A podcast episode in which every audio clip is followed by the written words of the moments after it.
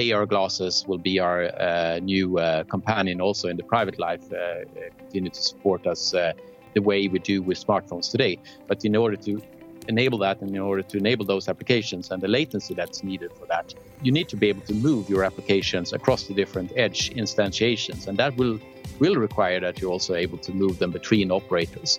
Uh, we are not there today, but I think it's a critical, uh, actually, call to action towards the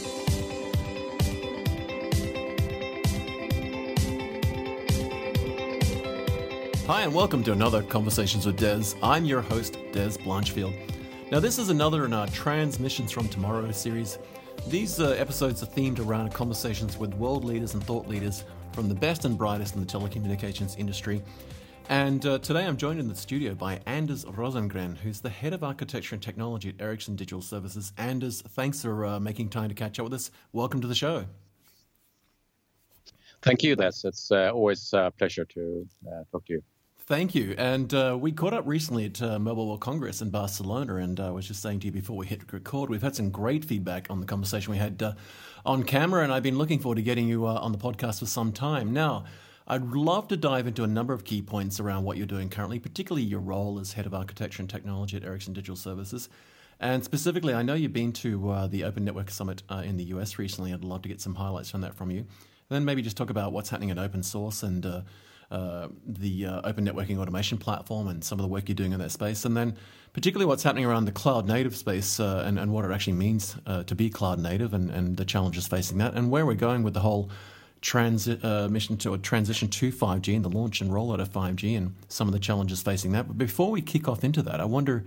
Would you mind just taking a minute or two and just giving us a little insight yourself, maybe a bit of background as to where you're originally from and where you grew up, any funny anecdotes or insights around your academic and career path that brought you to this uh, amazing role of head of architecture and technology?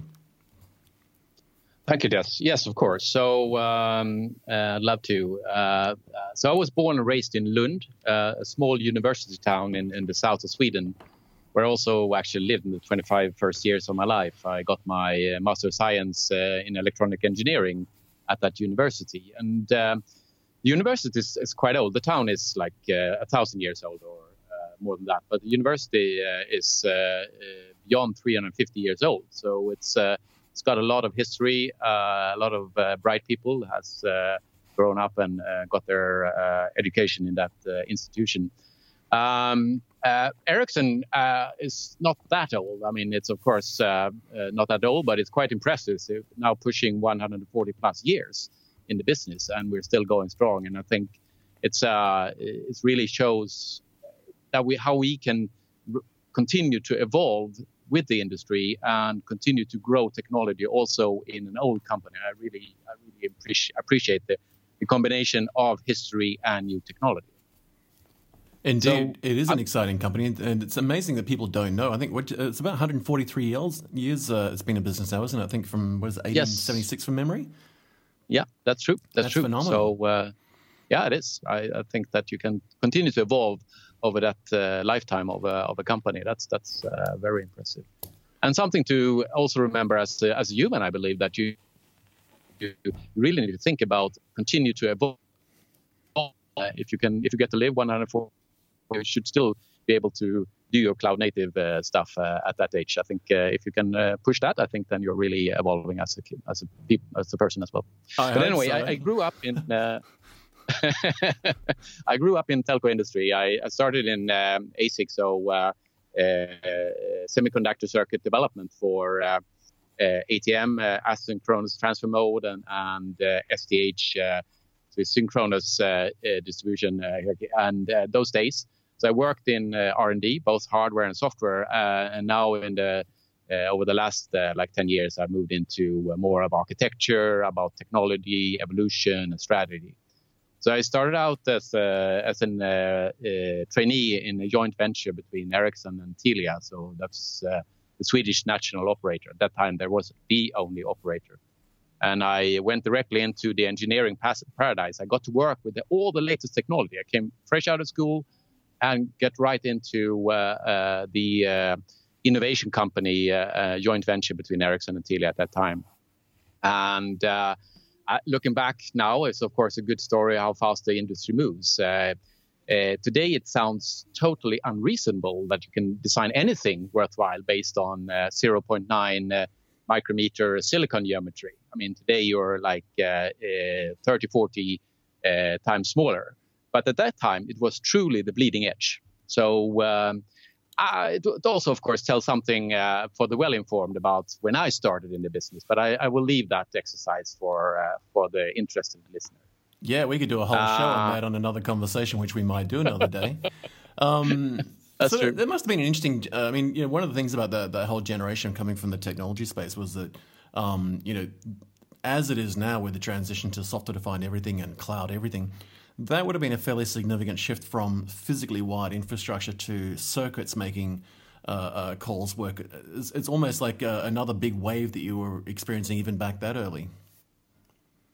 That's true. And uh, yeah, uh, I mean, uh, cloud wasn't invented at that time when I started off, so we were very much. But we did go through another very big shift at that time. so there's been if you look back, of course, over the years, there's been a number of uh, transformations and, and uh, evolutions. So at that time, we our main product was the AXE switch, uh, which we used both for, for fixed and mobile uh, uh, switching.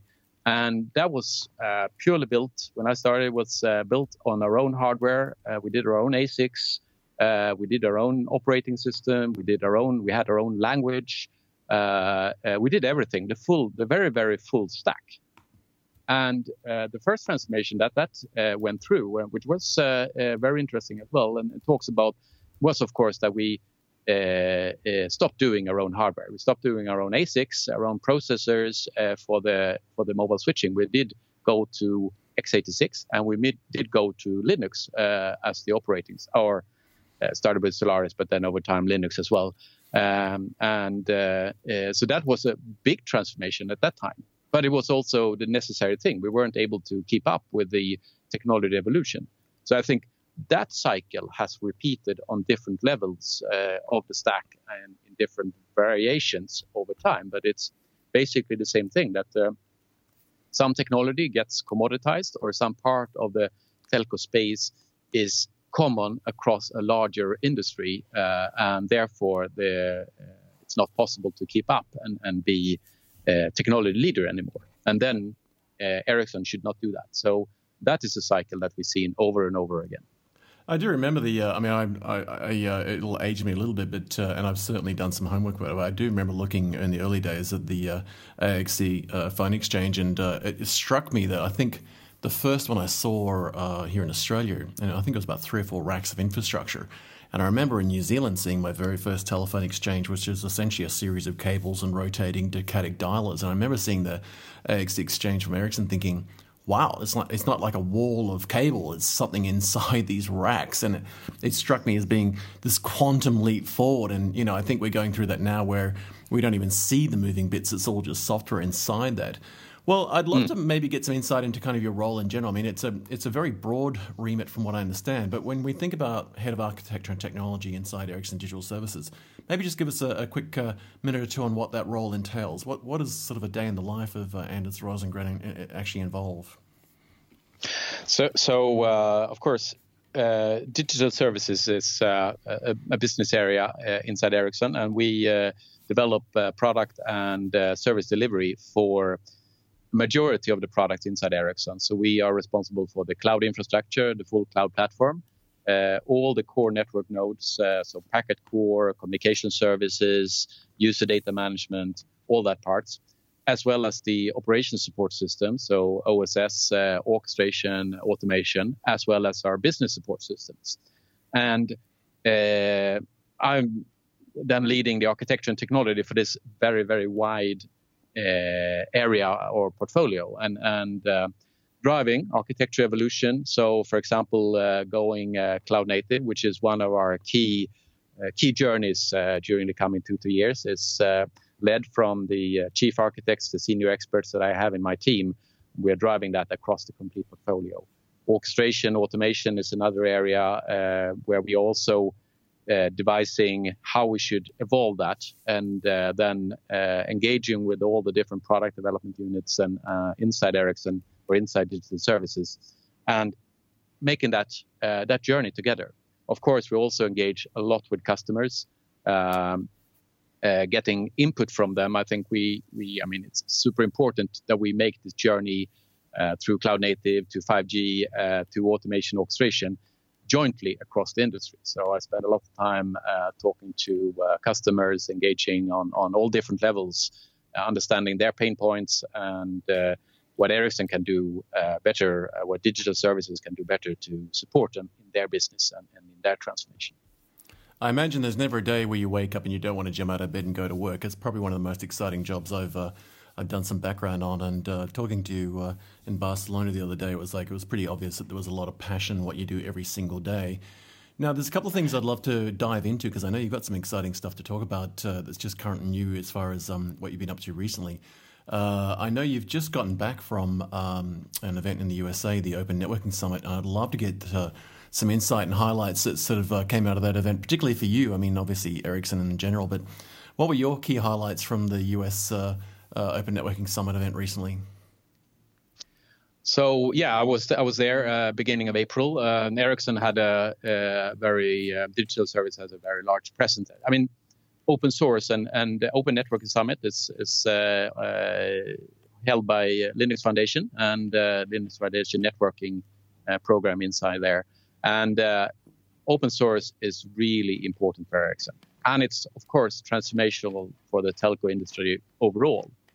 I, I find uh, ONS uh, a fantastic meeting place. You you get to see all the latest in open source for networking, and it's focusing on networking. So you see the developers, uh, the vendors, uh, the uh, uh, but also the operators, and you see all the different scales. I mean, there are large vendors like Ericsson, but I also met people from startup business that are doing something small with open source, with networking, that are coming there to either present or to learn or to do both. So I think uh, super promising to see all the seminars, all the presentations bubbling with new technology and, and everything uh, to do with open source and networking. Well, open source so, permeates everything we're doing these days, doesn't it? I mean, you know, uh, whether you've got a, uh, you know, it really doesn't matter what smartphone you've got, there is some open source in it somewhere as far as uh, the operating system or the networking technology goes, uh, all the way through to the cars. I noticed that when I read the uh, the latest documentation on my Audi, that's a whole bunch of disclosure about open source used in there from the media player to the engine control system. But in the telco world, I mean, te- uh, Ericsson's been through a, a, a, whole business digital transformation uh, recently, shifting to sort of become a cloud uh, organization, consuming your own cloud platform, working on uh, stuff inside the Linux operating system and kernel, uh, massive amounts of work on the uh, OpenStack open source cloud mm. platform, you know, engineering OpenStack and Nova and Heat to cope with sort of the five nines capability you need from telco. I know you're doing a lot of work around Docker and Kubernetes, so it's literally in your DNA. But this has been a necessary transformation, I guess, not so much just the open source piece. I mean, this is critical, but that whole transition sort of becoming a cloud organization. And in many ways, I think you became sort of your own first customer, really, because you had to build the infrastructure, design it, make it work. Uh, support it, make it sustainable and scalable, and then consume it yourself, didn't you? When you sort of did the refactoring of your OSS and BSS tools in house and other tools that you're using underneath all of that open source powering it?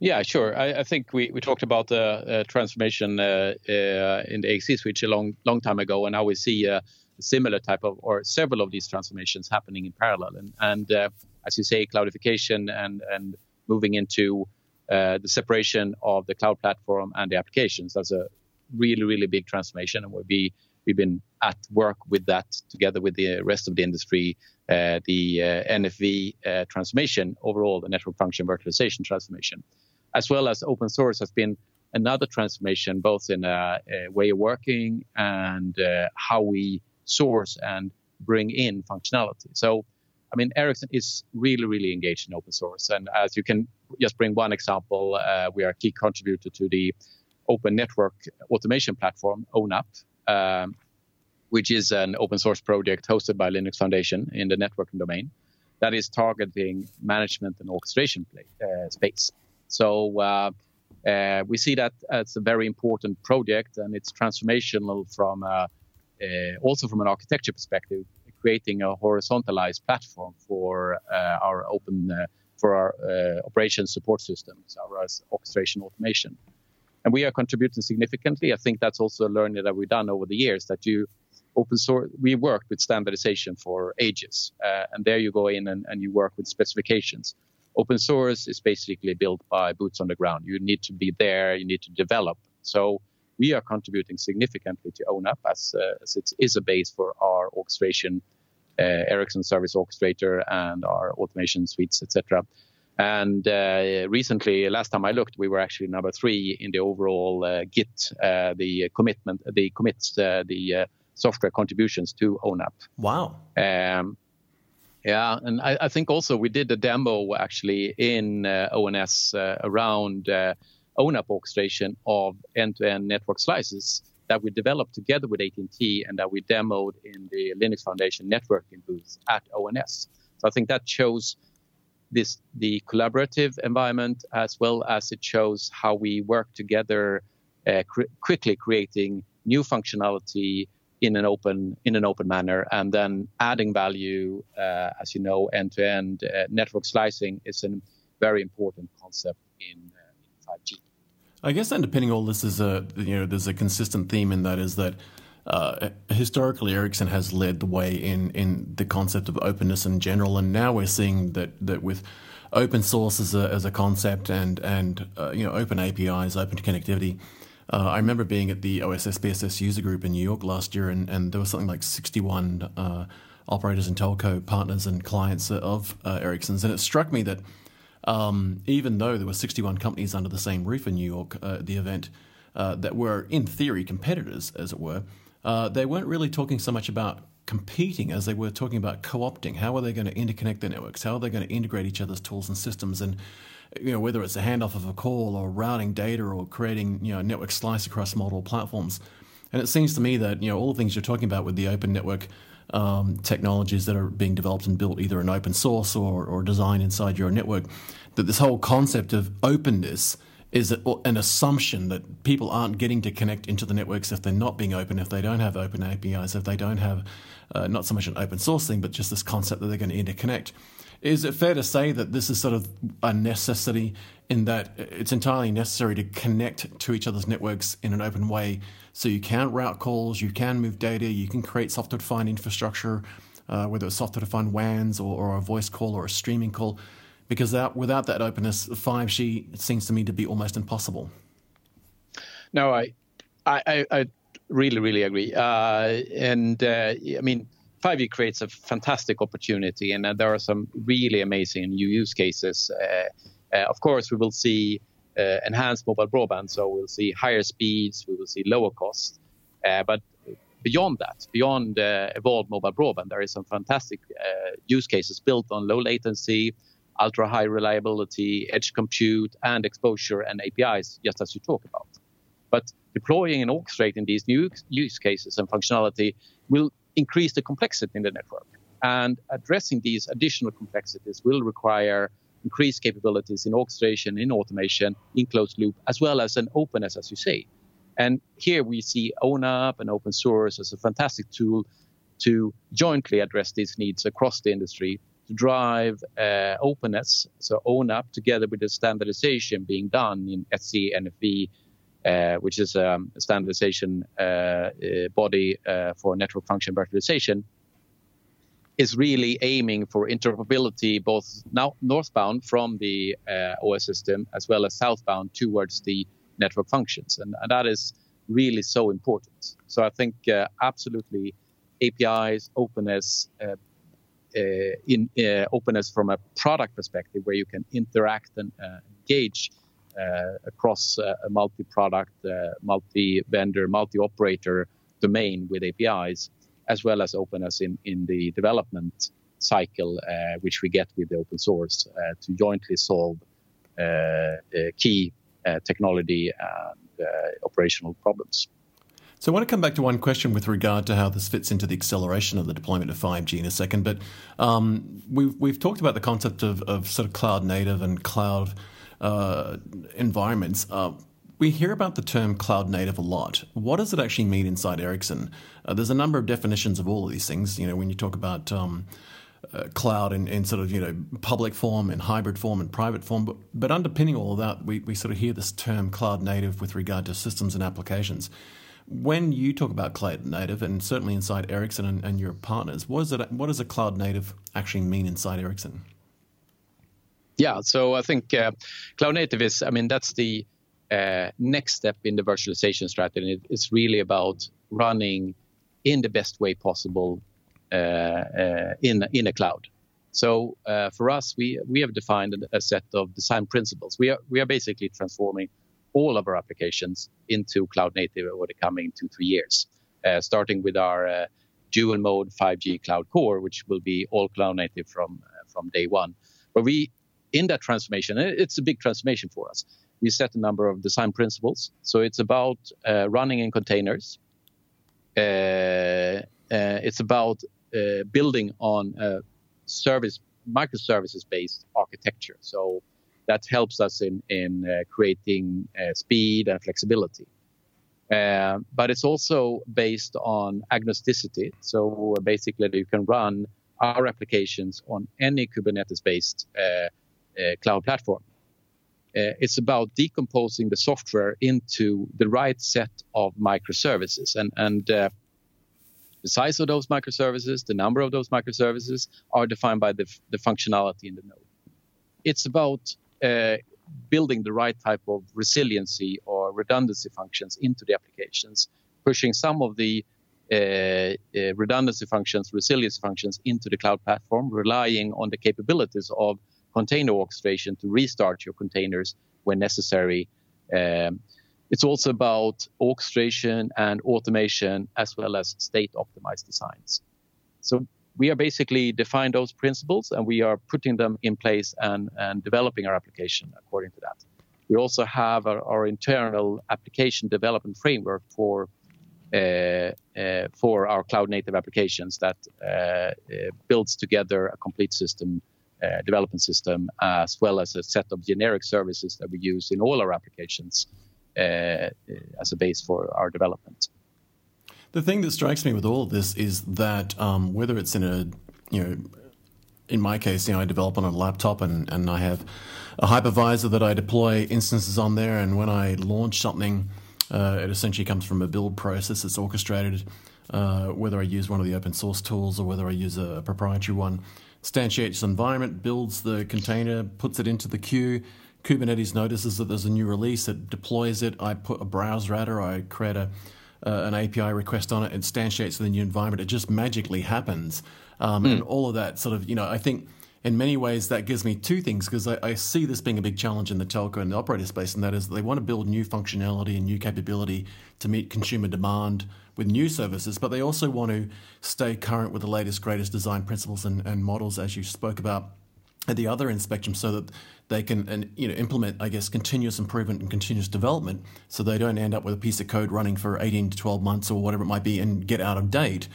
But it also seems to me that underpinning all this, this orchestration automation you're talking about means that once new functionality is built and new code's built and deployed and tested in the lab and uh, it's been all through the whole you know quality QA process to get the point where it's actually live and inside a Kubernetes cluster and and instantiated on demand that uh, consumers themselves can almost build services from it because you've got all the constituent parts, and then I can decide whether I want.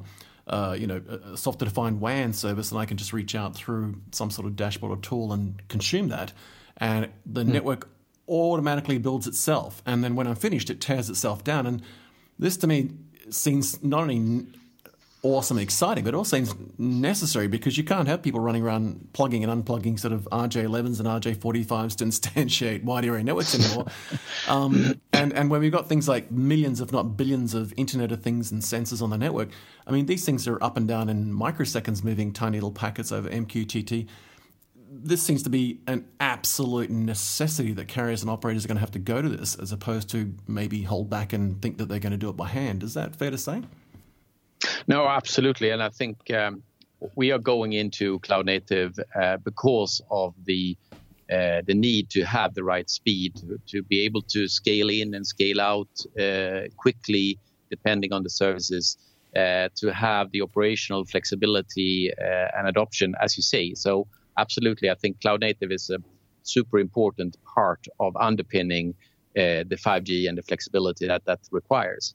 I think we also we did. Uh, I, I, had a keynote at, the Open uh, Networking Summit, uh, which we fully dedicated to cloud native and open source, and we actually did a, a demo on stage. There, brought one of my experts on stage, and, and he did a demo of how we upgrade our part of our core network, the mobility management entity, running in Kubernetes. We, so we dedicated five minutes to the uh, to the demo, and uh, during that time, we actually upgraded uh the me, the mobility management entity, in our core network, uh, running in containers on uh, Kubernetes. And I think it really shows the speed that we can get with cloud native. That was not even possible with VMs, or I mean, out, not even possible to think about when you go to native nodes, of course. So. Um, it's a fantastic tool necessity. And, and here we're also building an open source. So I think coming back, I talked about orchestration automation uh, underpinned by ONAP. And, and for uh, cloud native, we see CNCF as the key part there. And uh, we're working very close with the Cloud Native Compute Foundation and uh, Dan Kohn, uh, who's heading up that, uh, to see how we can.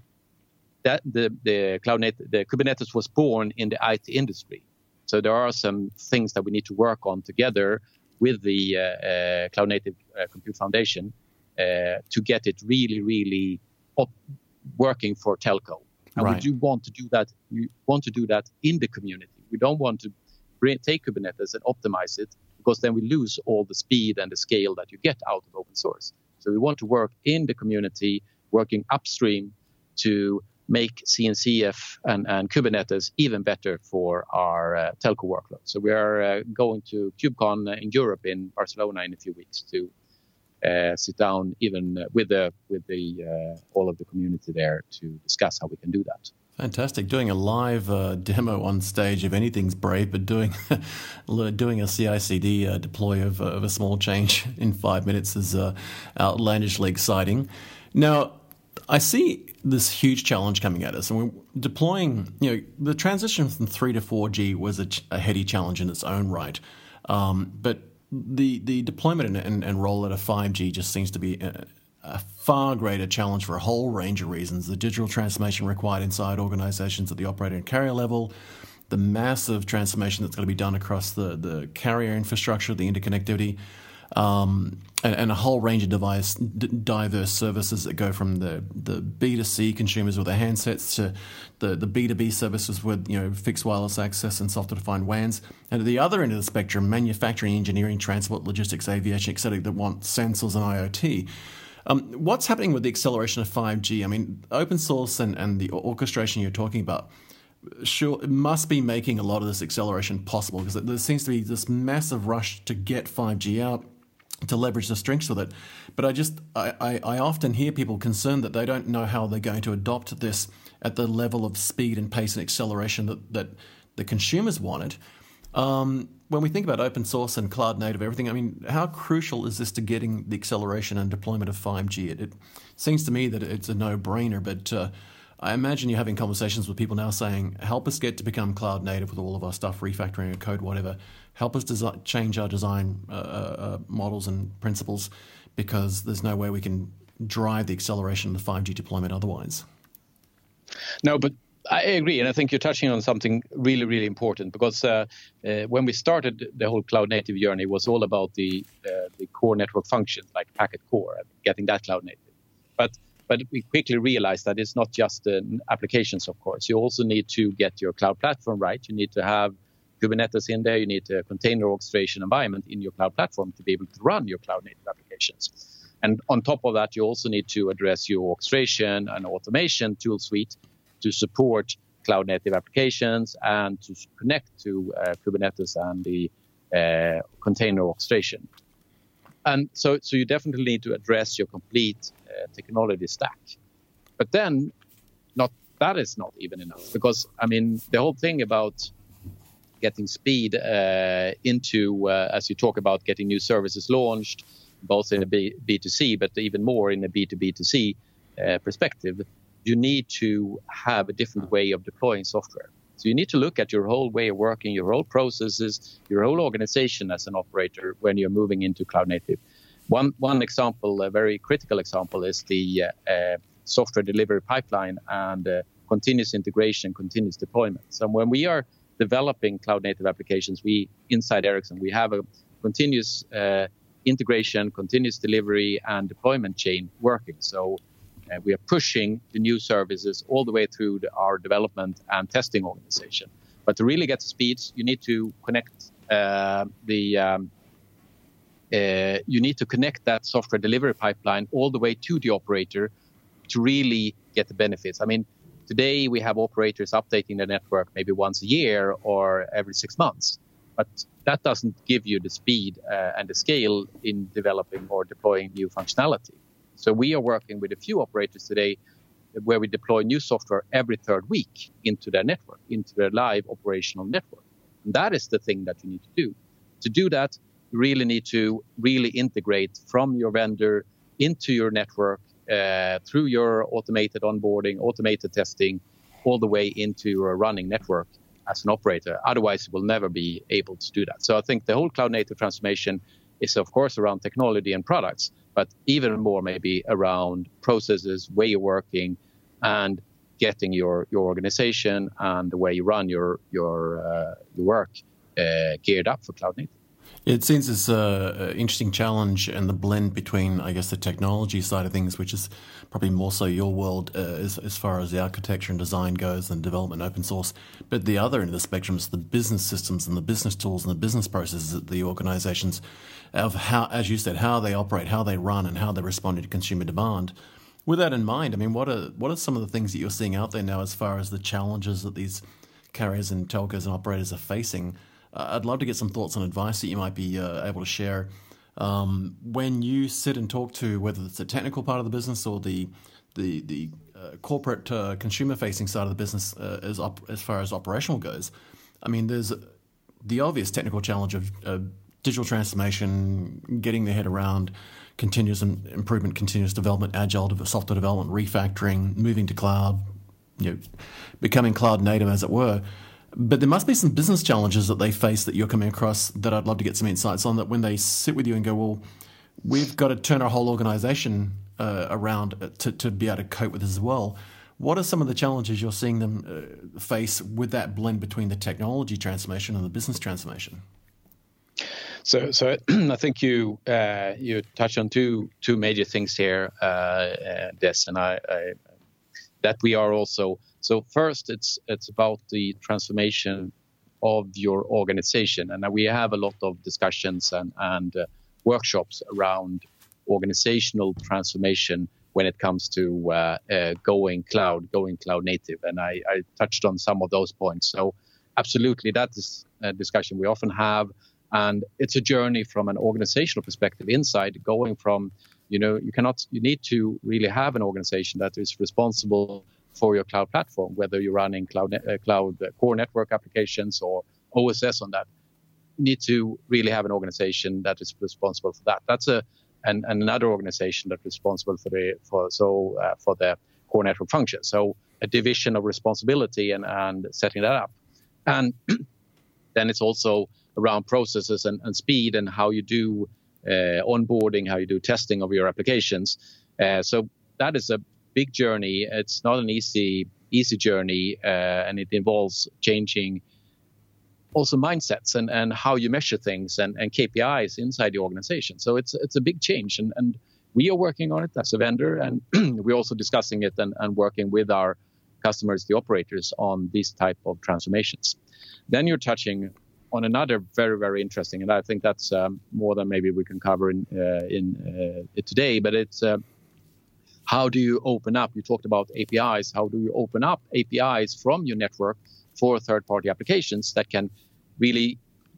How can they access the network? How can they? If we now put this fantastic 5G in place with, with low latency, ultra reliable, with edge cloud, with network slices, how, as a third party application, utilize that because you need to build your industry applications. You need to build your wide area gaming application or or uh, preventive maintenance applications for your uh, as a car manufacturer. you need to access and interact with the network over a set of APIs that you can understand as an application developer. I think that is uh, also a big transformation for for us as a vendor as well as the customers to open up those APIs and make those common across uh, a set of operators as well, so that you can and accessible in an easy way. So there's a there's a whole set of of uh, questions and discussions and, and, transformations in that space as well. Then it is, in fact, that we could do a whole podcast just on that.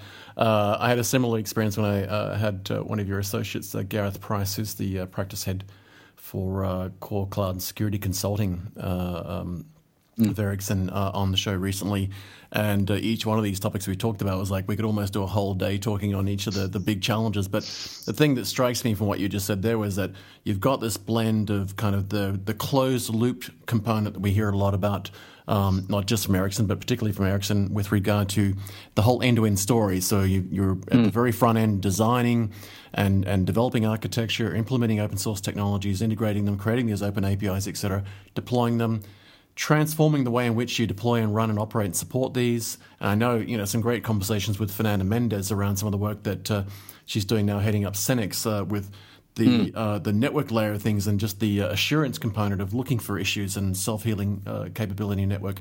All the way to the business side of things, it, it seems that the whole team in Ericsson's touching every part of the organization, which I think must provide a great deal of assurance to the clients uh, I remember talking to uh, Mats Carlson, who used to, I think, you know, heading up R and D and so forth at the time, about a year or so mm. ago, uh, in Kista, yeah. and he said one of the biggest challenges for Ericsson themselves was that they were having to walk through the process with the clients to understand that things that they might do in eight years uh, started to become eight months when you went to virtualization that are down to now eight minutes when you go cloud model.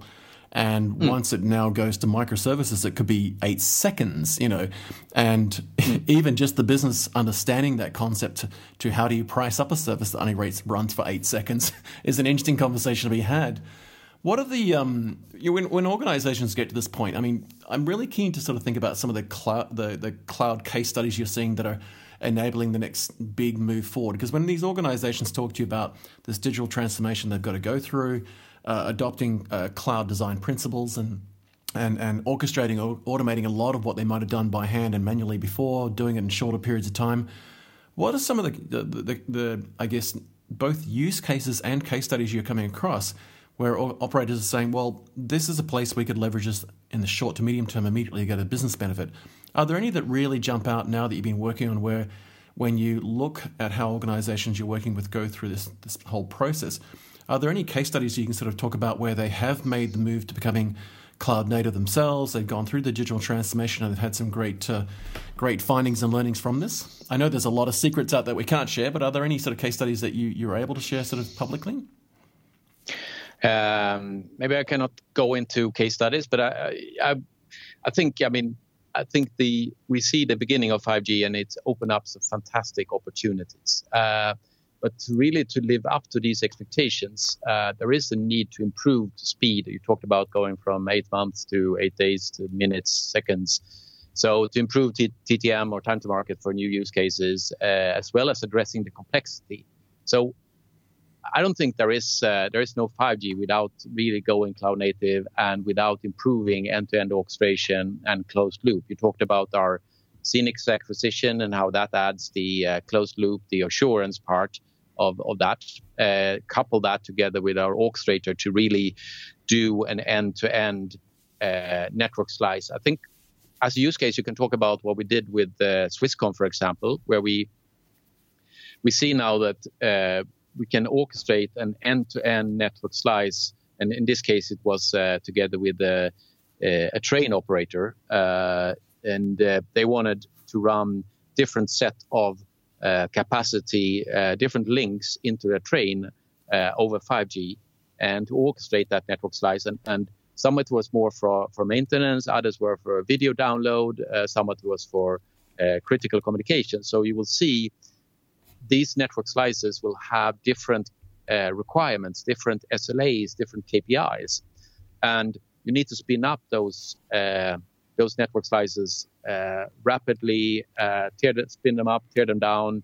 You need to monitor the SLA. So to the same train, you might have three or four different network slices uh, for different type of communication. Maybe one is just to provide the uh, connectivity for the Wi-Fi on the train, uh, while others is to uh, run preventive maintenance. Then then you have a much lower uh, need for the for bandwidth um, and latency. Others might be critical communication between the train and the surrounding control structure on on the tracks. And there, of course, you really need low latency and, and high reliability. So that's just that's one example that we do. We also engage uh, uh, with enterprises, with factories to see how we can fit 5G with that capability into uh, the operations floor, the, the uh, of uh, the production floor of those enterprises or industries, uh, connecting robots over over manufacturing uh, equipment over over 5G or, or automated automo- automated vehicles over over 5G, and, and so we'll see a lot of these use cases coming alive uh, over the coming uh, 12 to 18 months, actually. Yeah, it seems to me that I mean it's a no-brainer that consumers are going to you know get excited about the higher speeds of 5G. Although there's only so many movies you can download and so many songs you can listen to at the same time, um, but it seems to me that a lot of this big industry, a lot of the sort of industry 4.0, if you like, uh, space when when you're talking about trains and you know, a big fan of trains was involved in some of the design of light rail here in Australia and it always fascinated me that the average uh, train in a suburban area is really only doing about 50 kilometres an hour from point to point with stations. They just they move mm. continuously, and when you think about that, that's the average speed of a of a car in the street. But there's a big difference between someone placing a call from cell to cell in, in a car, where if they drop out the call, they can redial. But if you're hmm. streaming mm. control systems on a train, and that control system's got to tell it to stop at station number four, you, you can't have a dropout. It seems to me that some of these big industry, big infrastructure um, spaces are going to be the really big winners in the short to medium term because. Uh, for me personally, anyone, I mean, I, I, I only watch one movie at a time. My handset, I don't really need ten movies downloading at the same time. So the speed's great, the load latency's mm. great, but you know, I, I think we've kind of a lot of that is just going to be a nicety. Um, I do like the idea of getting rid of Wi-Fi and being able to do indoor, outdoor sort of you know um, 5G eventually, so I don't have to do a, a Wi-Fi to wireless hand handoff. Um, but I like what you've just talked about there with regard to some of the example case studies, and I'm sure there's a, a whole day of conversation there because it does kind of um, lend me to thinking that big industry, robotics, manufacturing, engineering, you know, automotive are going to be big winners in the short to medium term where if they can adopt this that we, we can make these factories smarter and, and more uh, cost effective to run. Um, one of the things I'd love to do uh, before we wrap up though is uh, uh I often hand my guests a virtual crystal ball and you were talking about sort of what's coming up in the next 12 to 18 months. Um, Anders if I was about to hand you a virtual crystal ball and get you to gaze into it for a moment um, where do you see all this uh, taking us uh, over the next uh, year to year and a half? What's over the horizon the next 12 to 18 months uh, in your world, in this whole space that you're working in? Mm. Yeah, so I mean, if you look at it from, from an Ericsson and uh, telco industry perspective, uh, we will have our dual mode 5G cloud core fully operated, running in production in, on Kubernetes in major operators across the globe it will be orchestrated and end to end by our Ericsson orchestrator. So we already have more than 18 commercial contracts, actually, most in the industry. Uh, and uh, uh, we will see this uh, being deployed live in production during the year. And if you look at like 12, 18 months to the end of 2020, this will be uh, a global phenomenon where we see 5G uh, being rolled out. I mean, it's already in production in certain certain geographies, but we'll see a major wave of increased uh, rollout there during the coming 12 to 18 months. But then, uh, as I, as said, I think we will also really move from uh, PowerPoints to uh, implementation of a different uh, interaction when it between vendors and, and operators when it comes to this software delivery pipeline. Really move into uh, where we have much more of, of uh, automated delivery, automated uh, acceptance tested, automated onboarding of the functionality, all that that is needed to get to the speed and the scale that those industries will uh, will expect. So that's my uh, that's when I look into the coming 12 to 18 months and, and the conversations and activities that we will have with our major customers. It's going to be an exciting time. I um, I have this mental image that uh, what we used to have uh, this concept of you know one phone company might interconnect with another phone company to hand off a voice call, and then we managed to do it with a, a data element moving. Uh, short messaging system with text, and then we started doing it with images, and now we can do it with video mm. handoff. It seems to me, in many ways, that uh, there's a whole new space uh, which I'm, I'm keen to get your thoughts on before we wrap up, and that is that uh, you talked about a lot of startups at the ONS event uh, doing great things in networking. Um, are we likely to see an entire tier, a new tier of uh, service operators where there are organizations building apps that can move from one carrier network to another as a microservice? So I might dial into carrier one and instantiate something. It might be uh, an interactive thing. It might be augmented reality. It might be virtual reality. It could be a, you know anything. Um, is there going to be a point where I could potentially build an app that sits in one space and then if my service moves, it's going to end up in another carrier and that service moves between carriers irrespective of whose routers and switches and storage and disk space and so forth it's running on? Does, is that something that you think is even remotely going to happen, that that service provision can move across at API level from one platform to another with that end-to-end openness that you've been designing and developing? I think it's an absolutely must. I think we we have a, a way to go in the industry to uh, to enable that type of uh, uh, federation uh, across uh, multi operators for from an application developer perspective. But I think it's an absolute must that uh, if you're developing a global application, for example, preventive car maintenance or, or download of data from a specific car, or if you, uh, I mean, like four or five uh, years into the future, we had a consumer lab report coming out of Ericsson just the other week that talks about that AR glasses will be our uh, new uh, companion also in the private life, uh, uh, continue to support us in our the way we do with smartphones today. But in order to enable that and in order to enable those applications and the latency that's needed for that, you need to be able to move your applications across as you say, across the different edge instantiations, and that will will require that you're also able to move them between operators.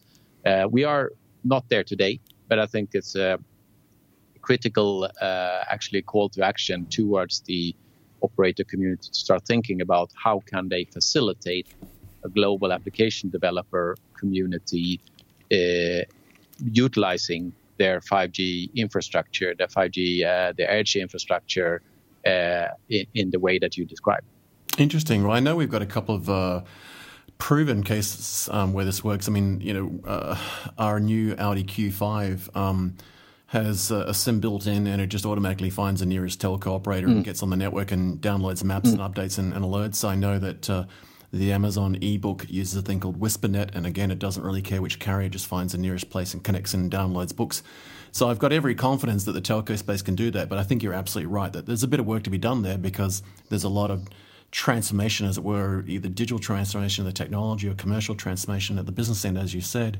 Well, Anders, it's been great to chat with you, uh, and it's been fantastic having you on the show for the first time. It was awesome to see you in Barcelona the other day, and thank you so much for making so much time available to jump on camera with me.